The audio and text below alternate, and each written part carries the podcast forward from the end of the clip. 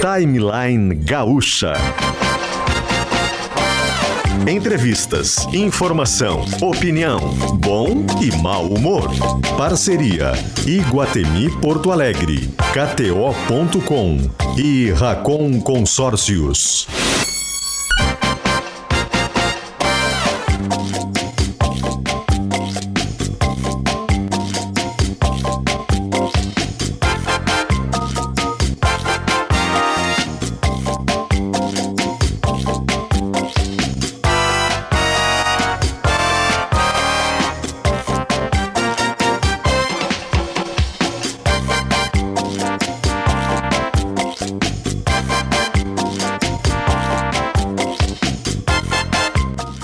Luciano Potter, Kelly Matos e Paulo Germano.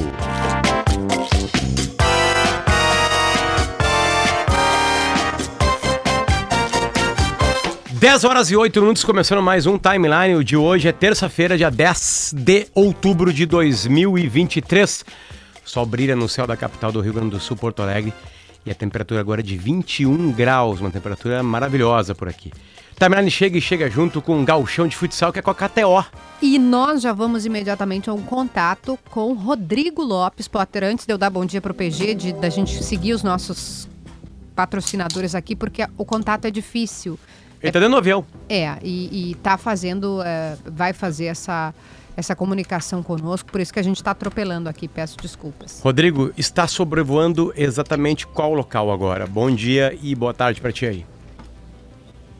Bom dia, Potter, Kelly, LPG, os nossos Bom ouvintes. Estou passando perto de Atenas, na Grécia, ou seja, falta pouco aí, questão de, de 40 minutos para pousarmos em Istambul, é a capital da Turquia. Voo longo, um voo de 11 horas, serão 12 horas até chegar à cidade turca, a principal cidade da Turquia, e muita dificuldade, Potter, que é LPG, para acessar Israel, porque o aeroporto Ben Gurion está praticamente fechado, o aeroporto Ben Gurion que fica próximo a Tel Aviv e que fica relativamente próximo da faixa de Gaza também, a gente viu aquelas cenas de foguetes muito próximos explodindo no, no céu do, do, aeroporto ali, então passageiros tendo que fugir entre a aeronave, as aeronaves e o terminal de passageiros nos últimos dias, então é, o aeroporto está muito instável a operação. Então ontem mesmo, quando eu saí de Guarulhos, em São Paulo, é, os voos de, de, aeronaves, de companhias aéreas estrangeiras não estão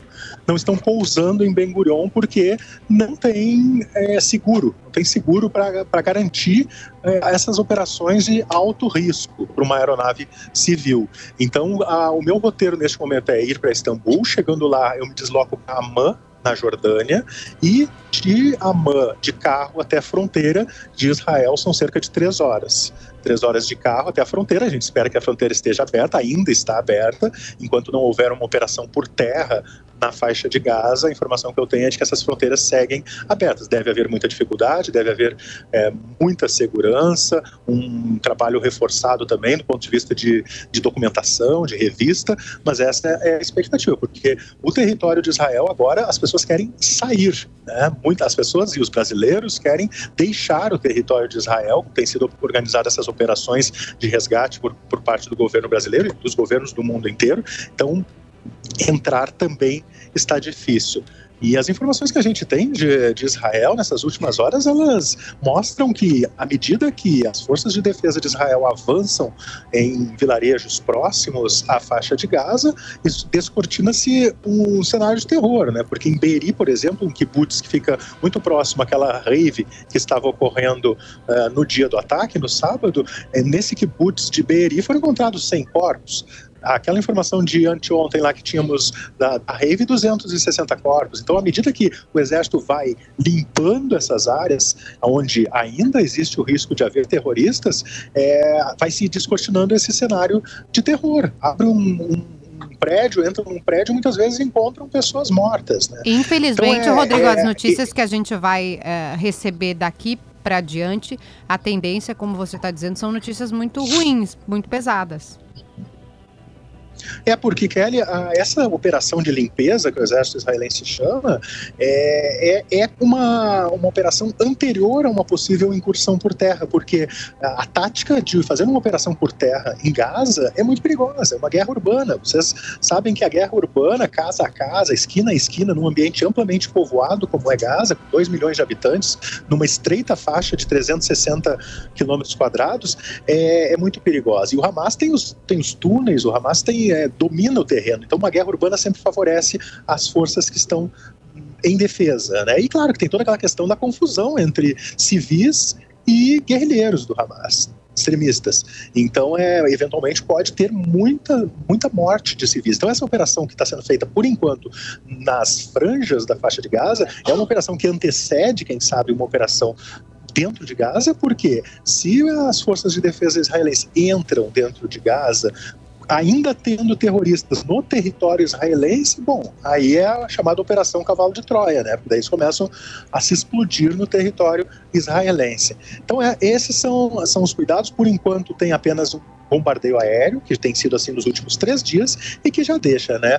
1.665 mortos, segundo dados oficiais, 900 mortos do lado israelense, 765 em é, Gaza. Esse número foi com agora um pouquinho, aumentou um pouquinho. A gente está vendo agora aqui na tela da Globo News, eh, Rodrigo, mil vítimas israelenses e 770 em Gaza.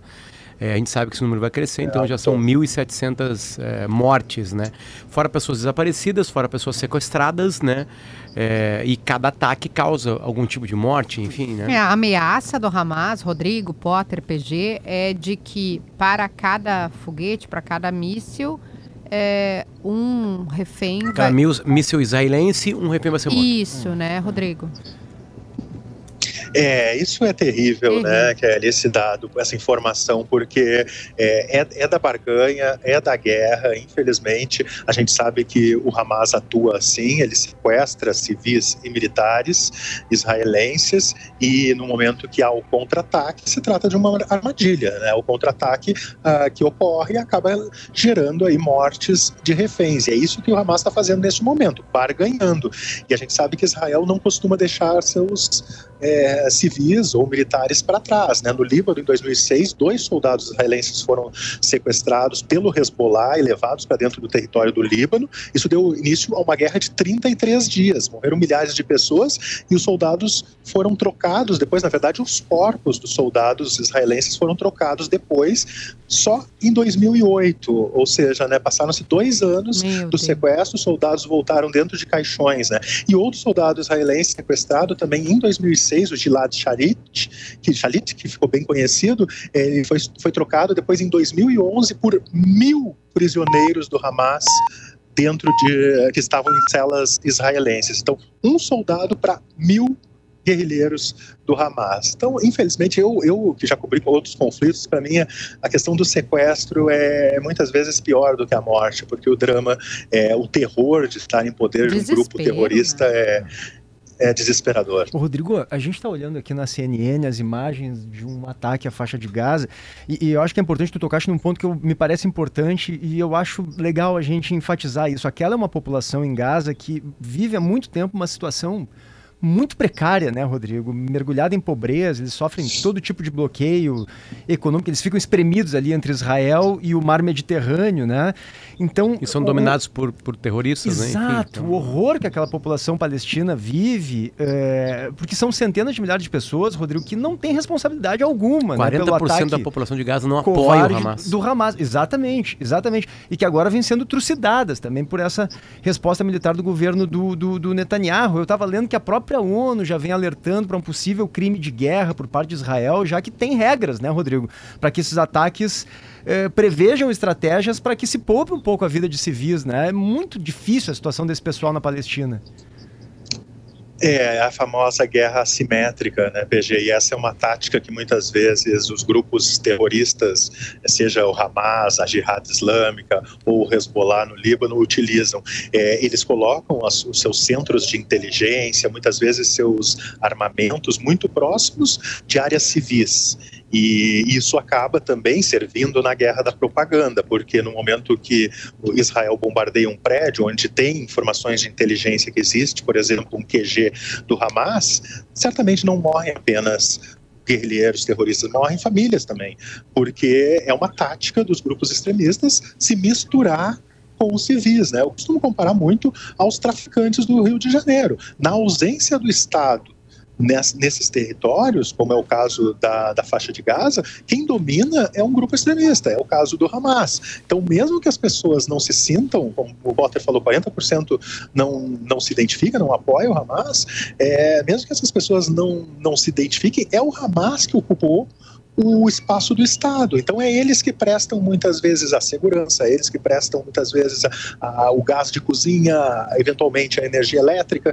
Então esse território, sim, é um território metade do tamanho de Porto Alegre, densamente povoado, é, com muitos túneis subterrâneos que o volta e meia Israel destrói, mas o Hamas acaba construindo. Então uma entrada nesse território é, certamente vai ter perdas do lado israelense, porque pode ter novos sequestros e, e mortes, porque a qualquer esquina, a qualquer é, sacada, qualquer teto pode ser lançado um foguete, um RPG por parte do, do Hamas contra esses soldados. Não há espaço para atuação dos blindados israelenses, porque são ruelas. Então é, é uma operação muito crítica. E, infelizmente, por ser uma, um conflito assimétrico, acaba morrendo civis também. Rodrigo, é, tu está num voo, né, indo para Israel, e o professor de Relações Internacionais da ESPM de São Paulo, Leonardo Trevisan, está no ar com a gente. Eu queria que tu fizesse aí do avião uma primeira pergunta para ele, professor Leonardo Trevisan.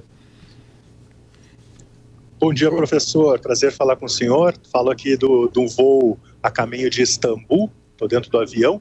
E a grande dúvida, professor, e que eu gostaria de aproveitar o seu conhecimento, é justamente se haverá essa invasão por terra, quando haverá, ou se serão apenas bombardeios e vai ficar nessa guerra de baixa intensidade por algum tempo. É, bom dia, Rodrigo. Bom dia a todos que nos escutam. Né? Olha, é, é, essa pergunta é uma pergunta complexa, mas eu acho que é a pergunta definitiva. Né? Como você estava alertando há minutos, a, a, uma incursão terrestre ela vai implicar no primeiro risco numa perda humana em Israel de soldados israelenses significativa. Foi o que já aconteceu. A geografia do terreno, a, a, a, área de atuação concreta dos militares são ruas muito estreitas, impossibilidade de entrar qualquer veículo blindado, portanto, isso será um risco. O outro risco não é, é a Israel errar a mão, não é, pesar a mão demais. Não é? E, e as vítimas civis se multiplicarem.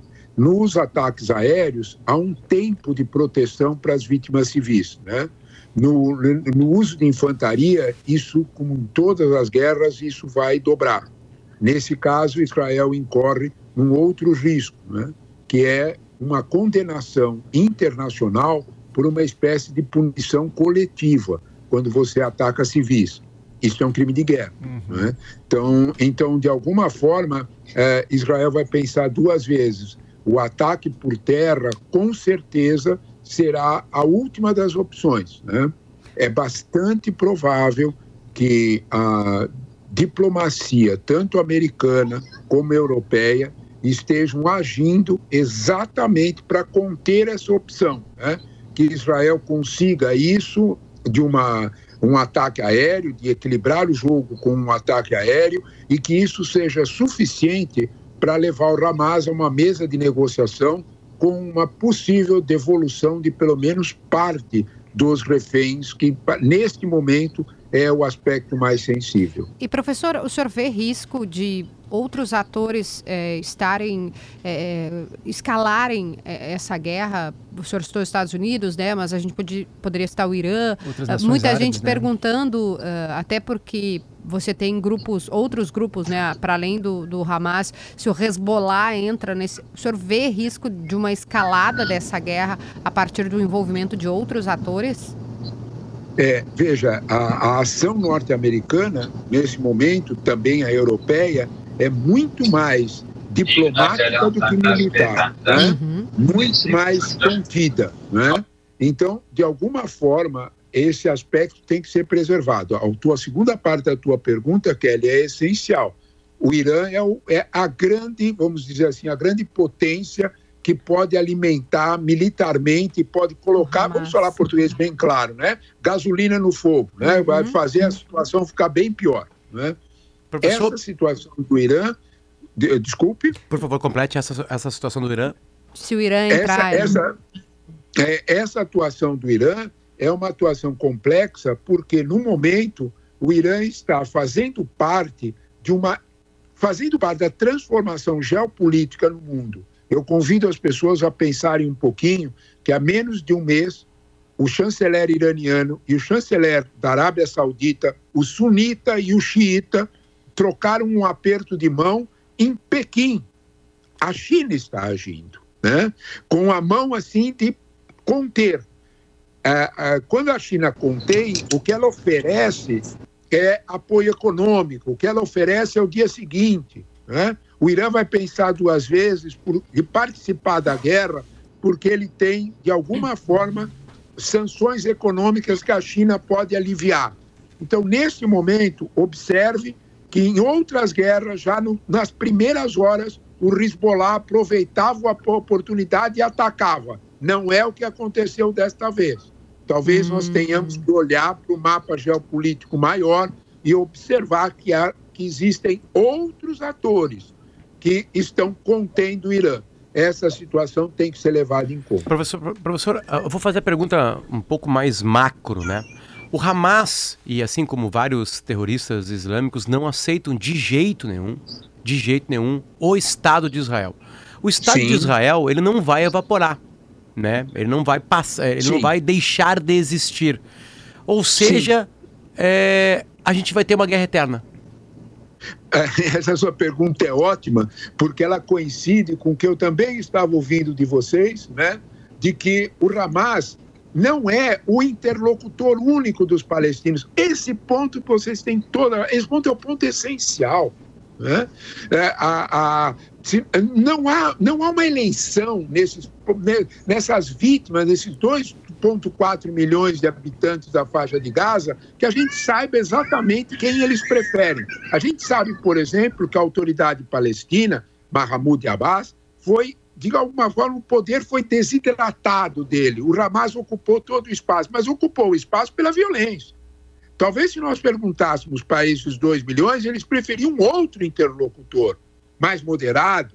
E aí vem a tua pergunta. Sem um interlocutor mais moderado, nós não conseguimos sentar numa mesa de negociação para que o estatuto do Hamas mude. A primeira, a, a primeira linha do estatuto do Hamas é a devolução da Palestina histórica, ou seja, acabar o Estado de Israel. Isso é indiscutível, isso, isso não existe. Né?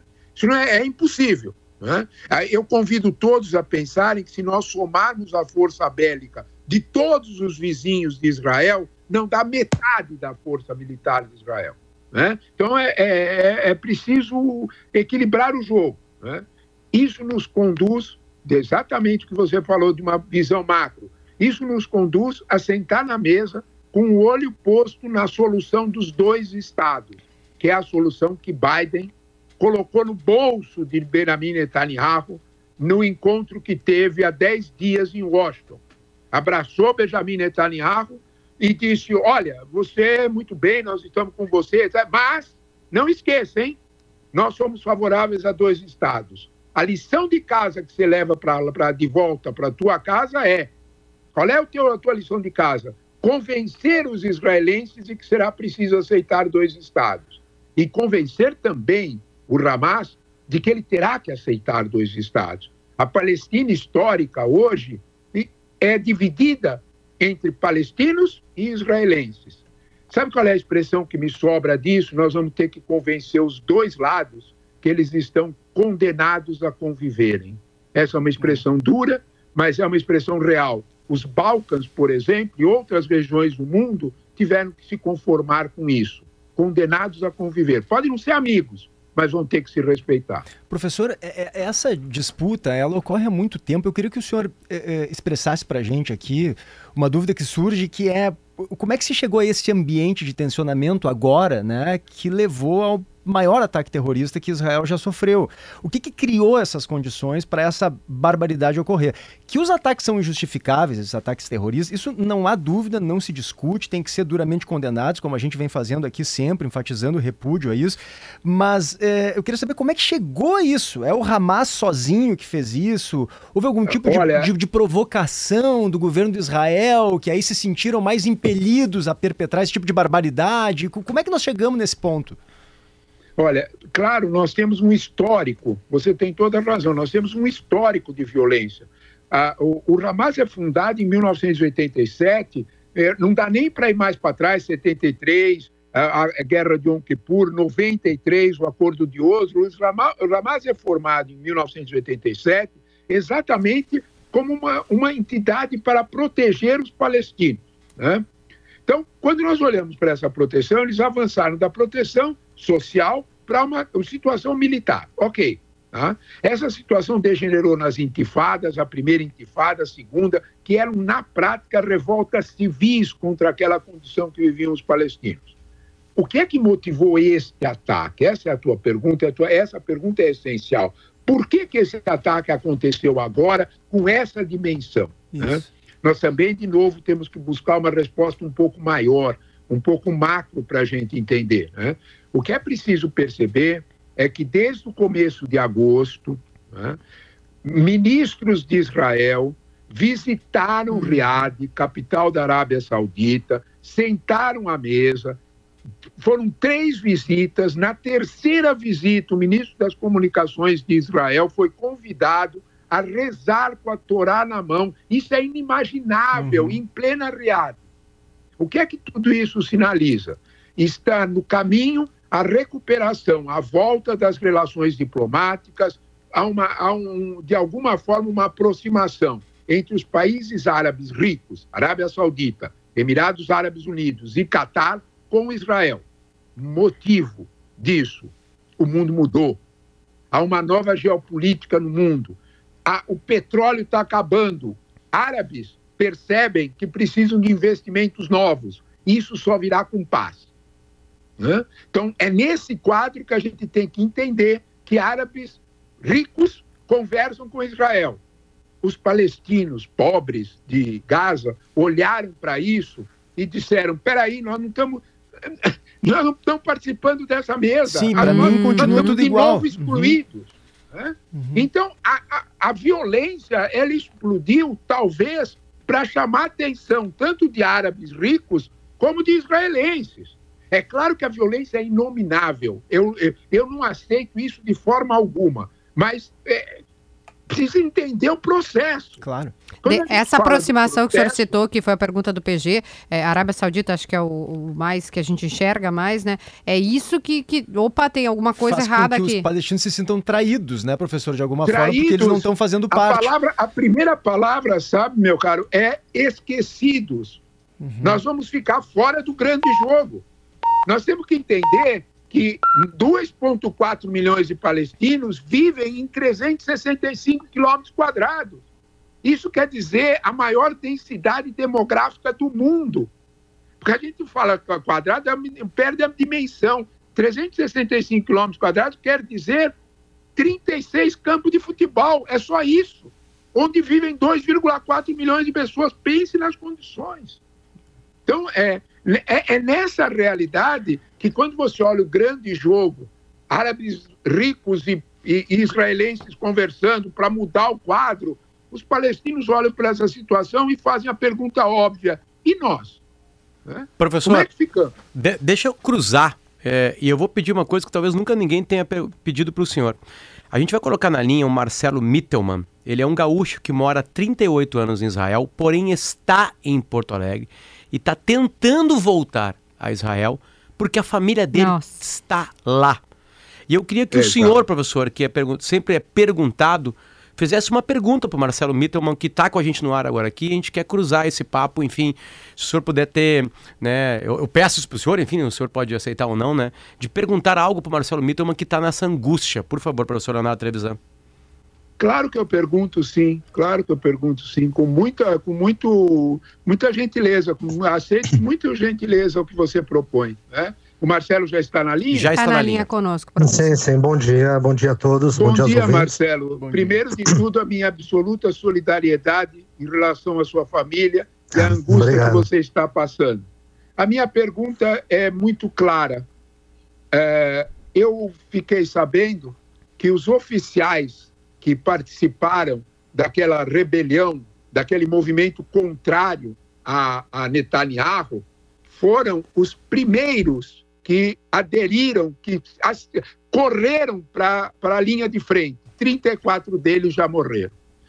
Eu pergunto, Exato. nesse contexto em que a Força Armada israelense reclama da situação deste governo, do inquilino de plantão nesse momento, mas defende Israel, se o exército israelense hoje, na visão sua e da visão dos israelenses, permanece absolutamente confiável para Israel, para os israelenses, para o povo israelense?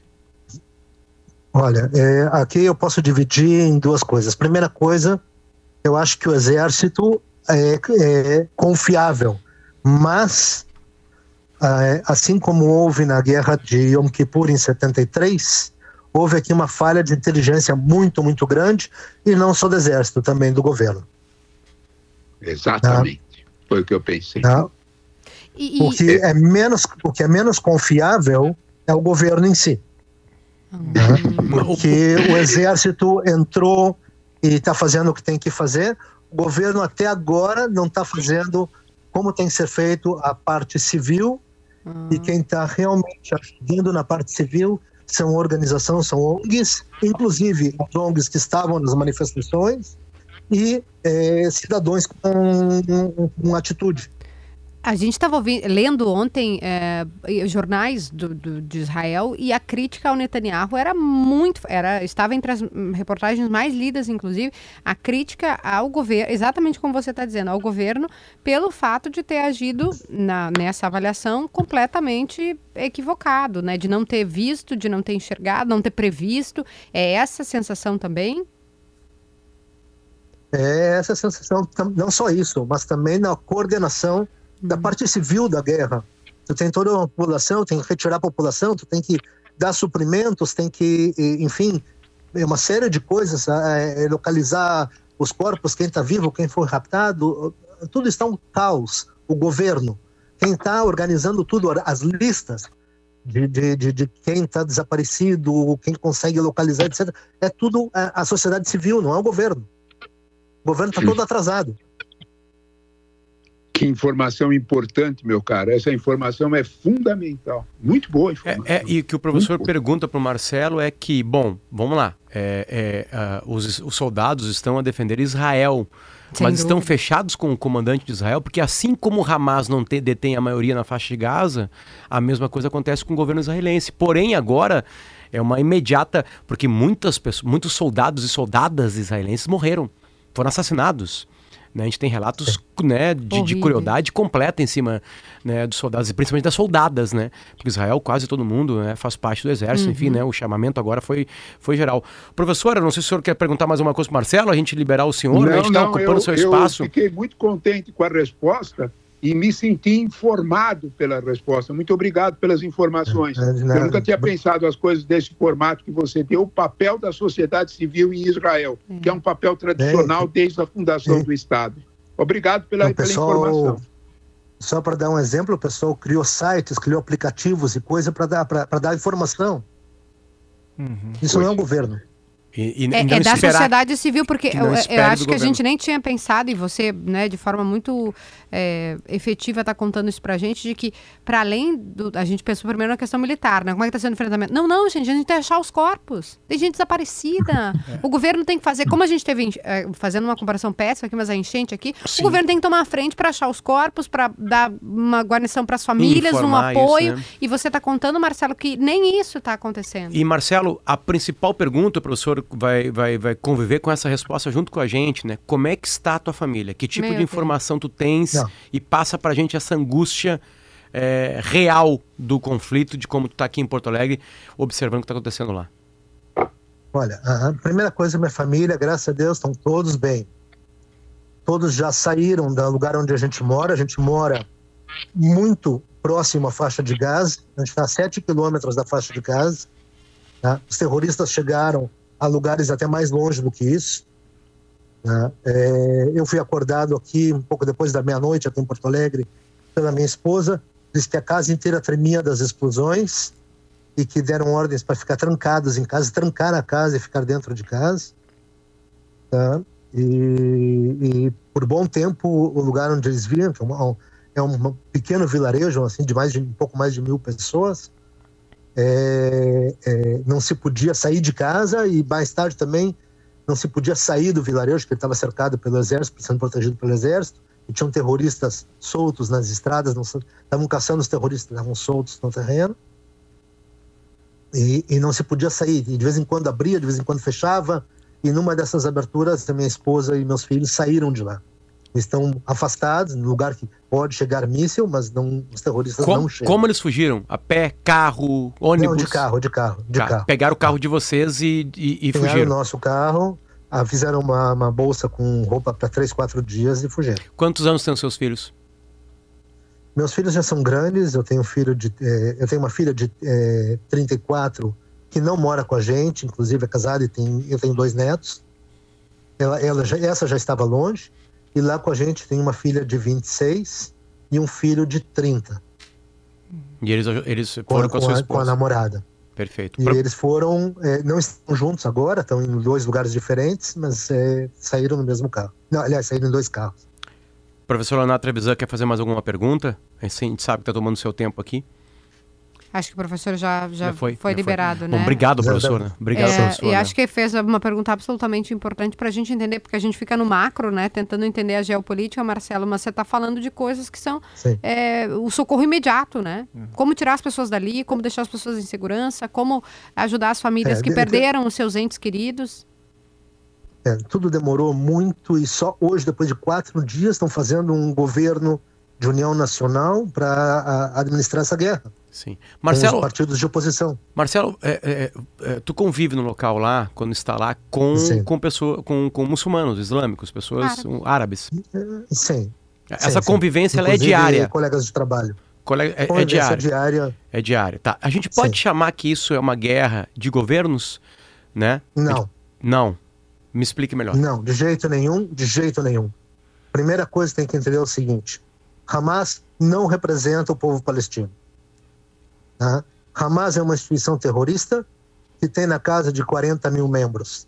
Tá? A guerra foi declarada pelo Hamas e outras instituições. Tem outro grupo terrorista que ele é alinhado com o Irã chamado Jihad Islâmica, que tem cerca de 10 mil ativistas, e tem outros grupos chamados de facções que também participam disso. Quer dizer, tem um total de cerca de 50 mil é, membros de, desses, desses grupos terroristas dentro da faixa de Gaza que declararam guerra a Israel. Não é todo o povo palestino, a maior parte do povo palestino lá tem medo de abrir a boca contra o Hamas. Inclusive, quando o Hamas tomou o poder na faixa de Gaza, eles mataram 600 palestinos do, do Fatah, do Meu grupo do, do que, que controla hoje em dia a, a Cisjordânia. A Cisjordânia, sim, sim. A outra área dentro de Israel, né? Marcelo, a outra área dentro de Israel. Sim. aproveitando essa pergunta do Potter, eu acho que é interessante a gente saber como é que é o teu convívio diário e dos israelenses de um modo geral com esses palestinos árabes que vivem em Israel. Eu imagino que seja uma convivência tranquila, né? O que, que vocês costumam conversar em ah, relação a isso, olha, ao Estado palestino, ao próprio Estado de Israel, que o Hamas acha que tem olha, que aniquilar? Eu, eu vou dizer uma coisa: a, a, convivência é pacífica. Geralmente as conversas são a nível de trabalho ou de família, ou coisa assim. uhum. assim. Inclusive, eu já recebi em casa colega árabe, beduíno, que veio com os filhos para minha casa, foram para a piscina com a gente, etc. Moram perto de mim até. Quer dizer, não, não tenho é, problema nenhum com eles, a gente não tem problema nenhum com eles, mas eu posso colocar duas coisas. Primeira coisa é que teve liderança é, palestina-israelense que se ofereceu para ir para frente e ajudar o governo de Israel do lado de Israel contra o Hamas. Olha.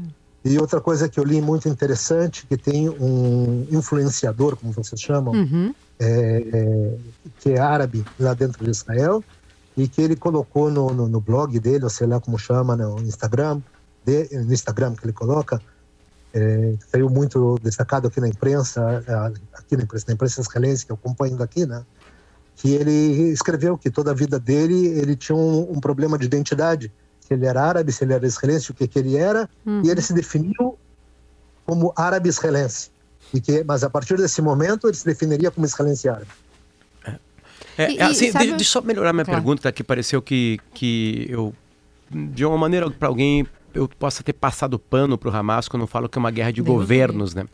É, é, quem comanda né, aquela faixa de Gaza, por força e de uma maneira ditatorial e violenta, é uh, o Hamas. É ele que pega para si a faixa de Gaza, né? E por isso que eu falo assim, é, que é uma o, o, o povo que está ali, ele não suporta mais isso, ele convive junto, né?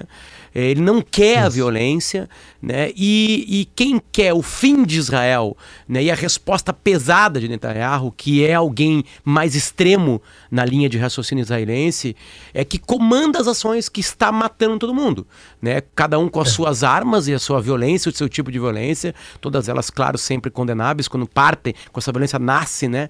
Enfim, então é só, só para melhorar a minha pergunta, nesse sentido que eu perguntei se era uma guerra de governos, porque eu sei que o Hamas é uma não, entidade é, é, né, ditatorial, é uma, é extremista guerra, e assassina, enfim, né? Olha, é, é uma guerra completamente desproporcional em todos os sentidos, tá?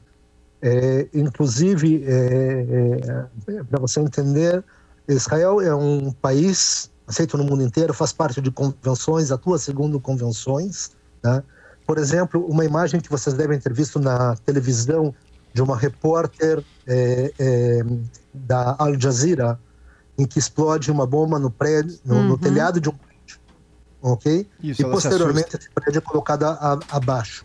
Só para vocês entenderem que isso ninguém explicou na televisão em nenhum dos canais, pelo menos aqui no Brasil. Né? Isso é um, uma coisa que Israel faz quando vai explodir um prédio no qual tem escritórios ou liderança da, do Hamas, ou desses grupos terroristas. Primeira coisa, o, o exército de Israel telefona em árabe para os ocupantes do prédio e da vizinhança em volta para desocupar que o prédio vai ser posto abaixo. Esse é o primeiro aviso. O segundo aviso é aquela bomba que aparece com a repórter de Al Jazeera. É uma bomba pequenininha que faz algum estrago no telhado do prédio, mas não põe abaixo o prédio. Se Israel quisesse, cinco minutos depois daquele segundo aviso para todo mundo deixar o prédio, foi colocada a bomba que botou o prédio abaixo. Entendeu? Assim que Israel funciona. Assim que o exército de Israel trabalha. Ô Marcelo, eu queria se retirar. fazer uma última pergunta, porque uh, quando a gente fala aqui, acho que a gente precisa falar muito uh, sobre isso e, e, e, separar uma coisa da outra, que é a gente está condenando a guerra, é, é, a gente está condenando uma organização terrorista, extremista, que, que não está nem Exatamente. aí para a vida. E isso não está dizendo que a gente está condenando a criação me parece legítima de um Estado, né? Uma discussão de um, de um Estado da Palestina. É essa a visão que vocês têm também, é de que é possível não só conviver, como você está falando, né? Ter colegas de trabalho, amizade, mas Bom. reconhecer a discussão né? de, de, um, de um povo pela sua, pelo seu Estado. É, é possível ter essa discussão? É, escuta, boa parte da sociedade israelense é a favor de dois Estados, inclusive eu. Né? Eu sou alinhado com a, a, que seria a social-democracia, uhum. um partido que antigamente era o Yitzhak Rabin, né, Shimon Peres, Golda Meir, Ben Gurion, certo? É, é, é desse pessoal que é, é seria de uma esquerda moderada, social-democracia, e que é, é, postula a criação de dois estados. Tá? Claramente, mas com medidas de segurança para não acontecer o que aconteceu em Gaza, de um grupo terrorista jogar para fora aqueles com quem tu tinha acordo e, e, criar um estado terrorista. Sim. Certo? E eu acredito que a maior parte do povo é a favor disso. Marcelo, última questão. Conseguiu o voo para lá? Isso que eu queria perguntar para Marcelo Conseguiu? sobre a situação da família, é. se ele está indo, como é que está agora. Vai conseguir encontrar? A gente ah, acabou de falar com o Rodrigo Lopes e está dificílimo de é. chegar em Israel. É, o meu agente de viagem, é, o meu voo, o último trecho é de Paris para Israel pela Air France, que cancelou todos os voos. E meu agente de viagem está tentando é, me colocar num voo da Elal, e a Elal está, a empresa israelense que continua voando, a Elal está colocando mais voos à disposição. Ok, ok. Tu vai para, claro, ficar com a, com a, tua família nesse momento, que é fundamental, mas em princípio tá tudo bem, Isso. tá tudo certo com eles, né, Marcelo? Tá tudo bem, tá tudo bem com eles. Eu só quero colocar é, é, duas coisas que eu, eu não cheguei a, a, a contestar o professor esse que falou. Não, uma coisa que o professor falou, o tamanho de Gaza não é de 65 campos de futebol, é muito maior do que isso. Tá? É, 365 mil quilômetros quadrados é muito maior do que isso. Gaza não é totalmente construída, tem áreas agrícolas lá, certo? Primeira coisa. E segunda coisa, Gaza não é um favelão inteiro de gente empilhada. Em Gaza tem também campos refugiados que parecem uma favela, mas tem também, é, não sei se vocês viram ontem, on, anteontem à noite, um bombardeio intenso num bairro em, em Gaza, que a gente via pela televisão daqui. Aquilo foi num bairro chamado Rimal, que é o bairro onde vivem as pessoas mais ricas de Gaza, são casas de luxo, casas com piscina, etc., onde vivem boa parte da liderança do Hamas. Né? Claro, e, e as pessoas do bairro foram avisadas para sair do bairro, que o bairro ia ser atacado. Né? Quer dizer, a, a, imagem de Gaza, que é um favelão em que todo mundo vive exprimido, não é, é extremamente realidade. É, tem bairros que... assim e tem bairros assim. O professor está falando da área urbana, né? Porque ele estava falando exatamente do conflito terrestre, de como é que é entrar né? naquela parte mais. Sim. É, Mas importante tem, do Marcelo que a gente não, não, é ótimo trazer um outro. É, tem, não tem, ideia, tem partes né? agrícolas, Sim. tem partes agrícolas, tem bairros ricos e tem bairros pobres onde a, a, a população realmente, o acúmulo é, é absurdo. Mas a, né? a informação, só para só a gente finalizar, claro, mais difundida que se tem sobre Gaza é de 41 quilômetros de comprimento e 10 quilômetros de... 365 metros quadrados. É, isso. é, 365 quilômetros quadrados. Quilômetros quadrados, isso aí. É, 41 por 10, né? 41 quilômetros por 10. É, uma, é, uma, é uma faixa é, pequena mesmo. É, é, 41, tem uma parte que tem 15, tem uma parte que uhum. tem 5, 6. Claro. A, a largura Não é, é regular pequena, o tempo todo. Perfeito. realmente é pequeno. E, e, a última coisa que eu queria falar, negócio de negociações, que foi levado para a ONU, inclusive o governo brasileiro tentando fazer negociações entre Israel e Hamas, eu posso fazer um paralelo. É, assim como dizem, não, por que, que Israel não senta para negociar com Hamas? Eu posso perguntar, por que, que o governo brasileiro não senta com o Comando Vermelho e com as facções que tem aqui para parar com a violência nas ruas da, da cidade do Brasil? A, a resposta é muito parecida. É um bom paralelo. Primeiro que são bandidos aqui e são bandidos lá. A segunda que não é uma organização nem aqui nem lá. Perfeito. Marcelo Mittelman, tomara que tu consiga reencontrar tua família, né? Enfim, okay. e óbvio que a gente torce para que isso, isso, é, essa onda de violência acabe logo, porque a gente sabe que a tensão ela parece permanente. Um abraço e muito obrigado pelo teu carinho e teu tempo com a gente okay. aqui. De nada, à vontade. Marcelo Mittelman. Daqui a pouquinho tem Fabrício Carpinejar aqui, que obviamente o tempo dele foi tomado, né, por, por, por, por péssimas notícias. Fica aí que a gente já volta.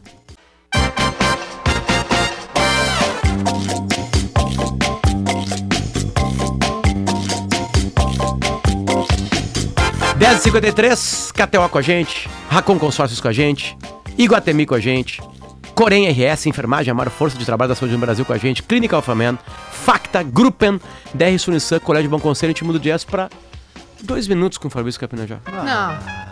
É, é, o tempo que eu tenho na Rádio Gaúcha de manhã. Não podia ter te ligado. Ele tá aqui, por que, que tu tá aqui em Porto Alegre? Fala pro pessoal ir lá hoje. Tu que não mora mais aqui? Uh, não, na verdade eu fico entre Porto Alegre e BH. Até porque minha mãezinha tá aqui, né? Meus filhos estão aqui. Hoje eu estarei autografando o Manual do Luto no Instituto Link a partir das 19h30. Vai ter debate, autógrafos, selfie. um momento propício para falar e... em luto, hein, Fabrício, infelizmente. É, totalmente. Até porque nós temos um preconceito com luto. Por que, Ninguém Fabrício? pode sofrer. A gente tem um tempo breve para a saudade. Você só pode expressar saudade nos primeiros meses da perda e depois se constrange a sofrer calado. Um dia eu encontrei o Fabrício Capenajá num restaurante, uh, alguns dias depois da morte do Davi Coimbra. E a gente só se abraçou. Na real, o abraço partiu de Tito. Veio e me abraçou, a gente não se falou nada. Né? E foi muito carinhoso aquilo teu. Muito carinhoso. A pele é mais sábia do que a cabeça. E é um luto, né, que a gente tem aqui, né? Enfim, né? A, a, a sociedade não, não, não compreende bem as pessoas em luto, Fabrício? Não, não somente compreendem, castigam. Por quê? Porque a gente tem uma ideia de que o luto vai passar.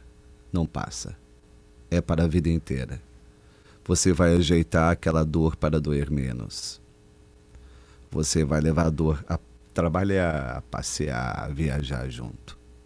A dor não some. A dor não diminui com o tempo. Ele acabou de falar do Davi Coimbra.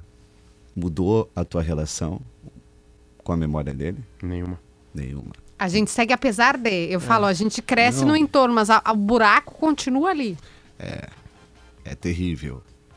E, e a gente não tem como explicar o que acontece dentro de nós. Porque são detalhes infindáveis que vêm da convivência e que não se esgotam. Você pode ter uma saudade feliz, lembrar dos momentos de confraternização, de loucura, de alegria. Pode ter uma saudade triste por tudo que não foi vivido, que foi deixado de lado pela pressa. Mas é saudade em todos os níveis. Ah, cara, tu vai ter que voltar aqui. É. Tu volta aqui? Volto, volto, sim.